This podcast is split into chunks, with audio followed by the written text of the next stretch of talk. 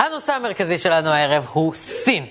מדינה עם כמעט מיליארד ארבע מאות מיליון בני אדם, שבה הגובה הממוצע לגבר הוא מטר שישים ותשע וחצי סנטימטר, מה שאומר שהם כנראה כולם שם סטנדאפיסטים. אני מניח זה רק הגיוני. וכן, אגב, אני יודע את הגובה הממוצע של גברים בכל מדינה. בוסניה ארצגובינה, מטר שמונים וארבע, לא מתקרב לשם. אינדונזיה, מטר חמישים ושמונה, פעם החלפתי שם טיסות, הם כמעט הפכו אותי לראש הממשלה. אבל סין, סין זה העניין פה, וספציפית האופן שבו היא מתחילה בשנים האחרונות לצבור יותר ויותר נוכחות בישראל. ואני לא מדבר רק על צריכה, למרות שגם. כי לא משנה מי אתם, יש סיכוי לא קטן שהיום השתמשתם בטלפון מתוצרת סינית, כדי להתקשר לדווח שנכנס בכם מישהו על קורקינט מתוצרת סינית, בזמן שהוא עשה משלוח של אוכל סיני, שבושל על ידי סתם תימני כנראה. בואו נודה בעובדות. אבל החדירה... כבר מזמן אין שם אסייתים. אבל החדירה הסינית לשוק המוצרים הישראלי שולית, לעומת האופן שבו סין משקיעה ורוכשת יותר ויותר חברות ישראליות, ולא פחות חשוב, נכנסת ליותר ויותר פרויקטים של בניית תשתיות. ראש הממשלה בנימין נתניהו הוביל בשנים האחרונות מדיניות של להרחיב מאוד את קשרי הסחר של ישראל עם סין. We're eager to work with you. We're going to sign with the government in the coming days a series of agreements on how we can pursue this cooperation. מי מפקח על החדירה של סין לשוק הישראלי ועל ההשתלפ... על ההשתלטות של החברות הסיניות על פרויקטים מרכזיים בישראל, מרכישת תנובה ועד חפירת הרכבת הקלה בתל אביב, מטרים ספורים מהקריה. מנהרות בצפון, נמלים בחיפה ובאשדוד, רכבת קלה בגוש דן, תחנת כוח בבקעה, רשימה חלקית. ועם כל העבודה הזאת, עדיין יש להם זמן לעשות בית זונות עם כינור ולהסתבך עם רשויות החוק. ואגב, אגב, זאת הזדמנות לא רעה לשאול האם העבירה הלא כל כך חמורה של דיבור בקול גדול מצדיקה את הסנקציה הקיצונית הזאת של גירוש. והאם זה קשור במקרה למוצא של השניים, והאם יש באמת טעם לעבור ניקוד ניקוד ולגרש אותם שוב. בנוסף, אין דבר כזה כינור גדול, זה צ'לו. סליחה, זה פשוט... פשוט דברים שאני סוחב מאז הגן. כלומר... כלומר שנתיים. אבל כמו שאתם יכולים לראות ולהבין, הסינים בונים פה המון, ולא רק פה. בשנים האחרונות הם מעורבים בפרויקטים של תשתיות בעשרות מדינות על פני שלוש יבשות, כחלק מיוזמה סינית עצומה, שאולי שמעתם עליה, ונקראת דרך המשי החדשה, או יוזמת חגורה אחת, דרך אחת. בייג'ין מיישמת בימים אלה ממש את פרויקט התשתיות השאפתני בהיסטוריה המודרנית. הוא נקרא Belt and Road Initiative, ומטרתו לנתב מחדש את הסחר העולמי באמצעות השתלטות על נקודות מפתח בים, בניית נמלים ומסילות רכבת. במילים אחרות, להניח את היסודות להשתלטות על העולם, לפחות על רובו. 共建“一带一路”是开放的合作平台，秉持的是共商共建、共享的基本原则，没有地缘政治目的。 אה, לא נועדה לשרת שום אג'נדה גיאופוליטית נסתרת, זה משפט מרגיע, אהבתי מאוד. זה כמו שאני אפתח את התוכנית ואכריס, ערב טוב, אני לחלוטין לובש מכנסיים. אני חושב שאנשים יתחילו לחשוד, לא? ואולי בצדק. כי אפשר לדבר עונה שלמה על דרך המשי החדשה ועל כל האינטרסים הסיניים מאחוריה, אבל כרגע אנחנו נדבר על כמה בודדים. קודם כל, סין רוצה לייצר נתיב סחר יבשתי וימי, שיאפשר לה לייצא את הסחורות שלה לעולם ולחזק את הכלכלה הסינית. כמו כן, היא רוצה לספק עבודה למיליוני סינים, והיא רוצה לייצר תלות של מדינות וערים בכסף סיני ובהשקעות סיניות. וכן, אני יודע מה אתם שואלים עכשיו, כן. כל מה שאני אגיד יופיע ככה בצד באנימציה מגניבה. תראו, זובי בלובי. תום המלך. טוב, אוקיי, זה היה... זה היה לא רע. זה היה לא רע. אני מבין. זה היה לא רע.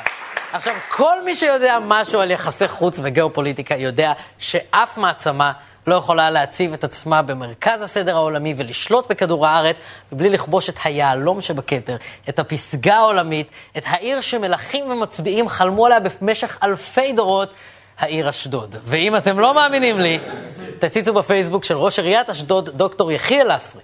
סין של היום מעצמה כלכלית עולמית שרוצה לחדש את דרך המשי על ידי השקעות עתק בתשתיות ופרויקטים באותן ארצות שנמצאות על דרך המשי הזו, כולל במדינת ישראל.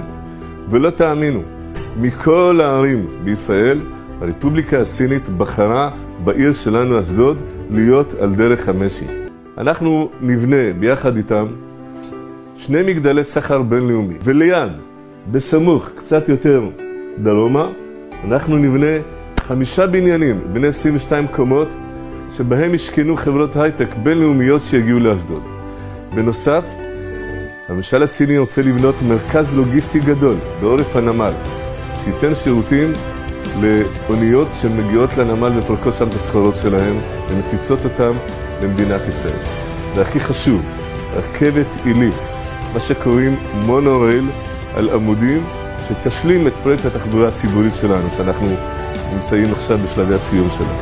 וגם שהוא דובדבן שבקצפת פארק מים גרעיני עם מגלשות באורך 40 קילומטר, כולל לופים. וגם סגן ראש העיר שמעון כצנלסון יעבור ניתוח מיוחד שיהפוך אותו לדרקון ביוני, שיורה זיקוקים מהאוזניים, והכל במימון הממשלה הסינית.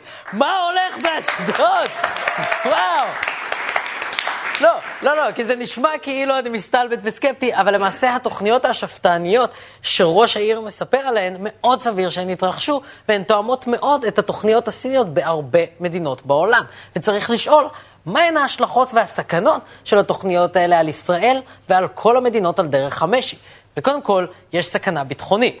כי החברות הסיניות שבונות את התשתיות בישראל, את הרכבות, הנמלים, תחנות הכוח, הן כולן חברות ממשלתיות או חצי ממשלתיות שפועלות ממש בהתאם להנחיות המפלגה הקומוניסטית הסינית. כי בסין הממשלה מעורבת מאוד בשוק הפרטי, בניגוד לישראל, שבה אין ממשלה כבר איזה שנתיים. וכבר ראינו בעבר איך הממשל הסיני מנצל פרויקטים כאלה במדינות שונות בעולם כדי לרגל אחר גורמים פוליטיים במדינות האלה. באתיופיה, לדוגמה, החברה הסינית שבנתה את מגדל האיחוד האפריקאי העבירה לסין את כל המידע מהשרתים שם.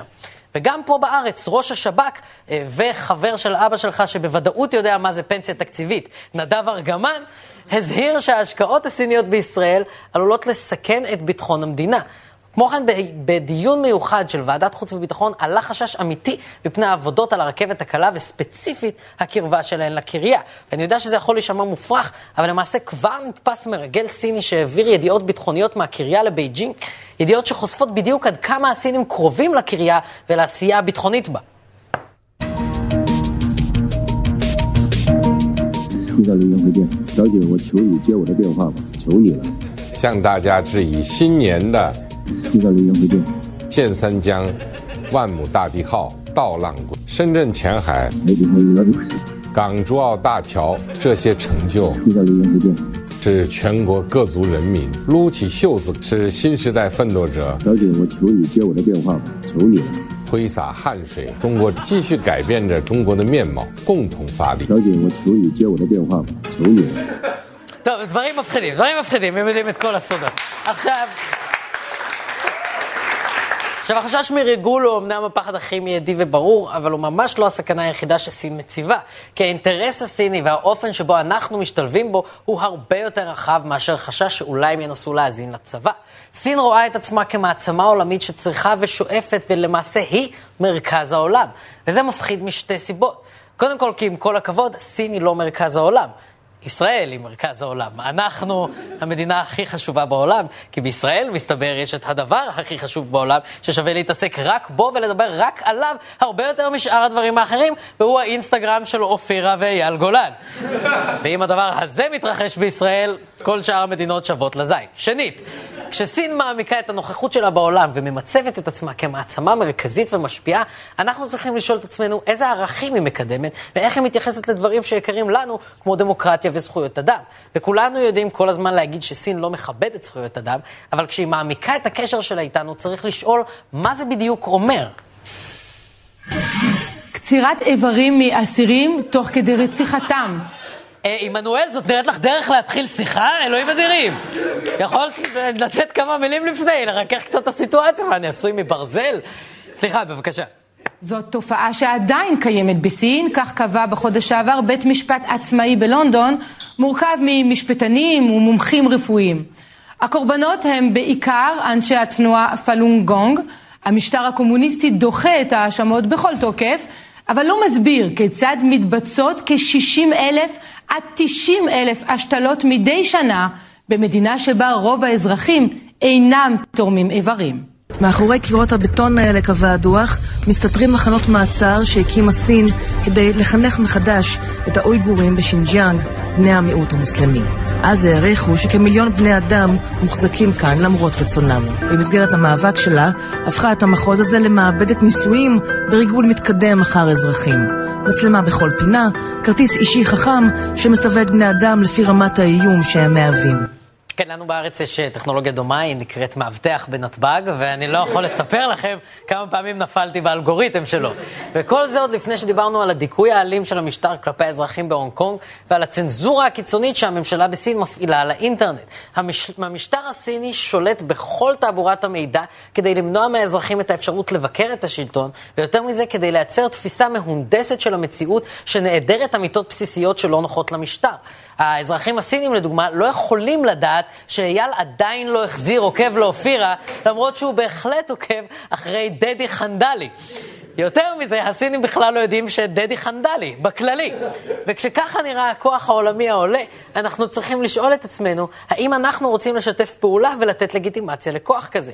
כי סין כבר הדגימה איזה תמורה מדינית היא מצפה לקבל בעבור ההשקעות שלה. ב-2018 השקיעה סין סכום שיא של כ-60 מיליארד דולר ביבשת השחורה. יותר משלושת אלפים חברות סיניות השקיעו בה. סין יודעת שלא תזכה לקבל את רוב הכסף בחזרה. מה היא כן מקבלת? שליטה, ולא פחות חשוב, נאמנות.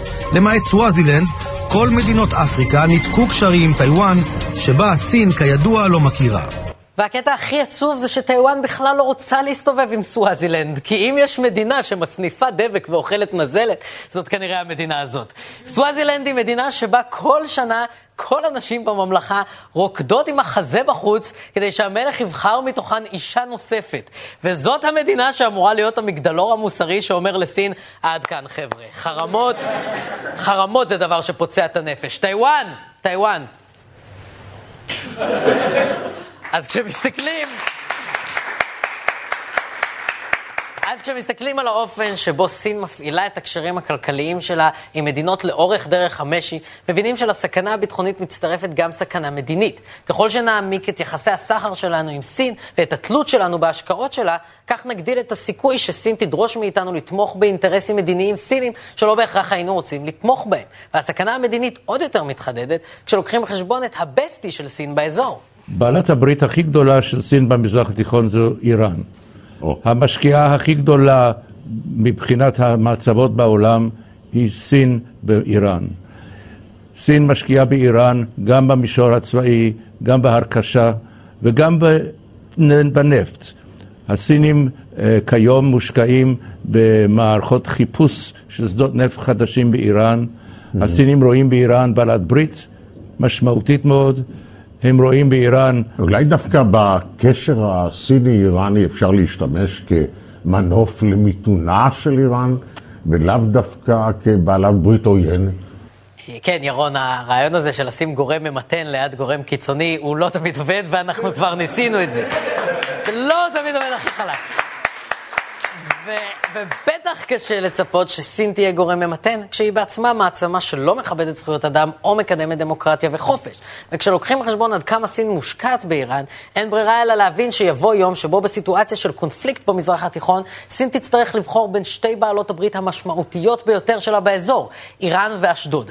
וכשלוקחים בחשבון שגם האמריקאים שמודאגים מההתחזקות של סין בעולם לוחצים עלינו למתן את ההתקרבות לסינים, אין ברירה אלא להבין שלכסף הסיני יש מחיר.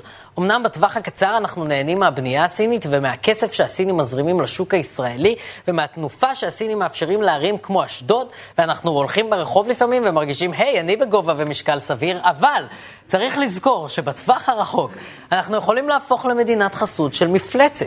ובדיוק השבוע הקבינט החליט על הקמת מנגנון פיקוח על השקעות זרות, מנגנון שקיים בהמון מדינות כדי לוודא שהאינטרסים המדיניים של המדינה לא נפגעים, רק שהמנגנון הזה קם פה בעיקר כדי להרגיע את הלחץ האמריקאי, והוא רחוק מאוד מלהיות פתרון יעיל לבעיה האמיתית.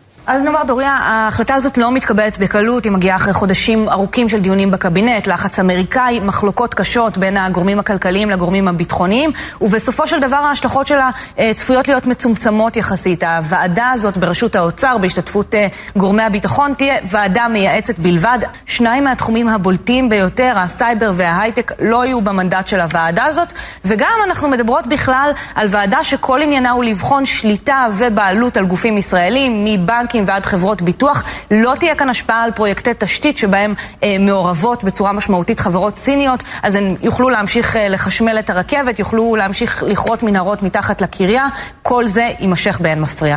אה, אוקיי, קודם כל, לחשמל את הרכבת נשמע בדיוק כמו איך שסינים קוראים לסקס, בדיוק.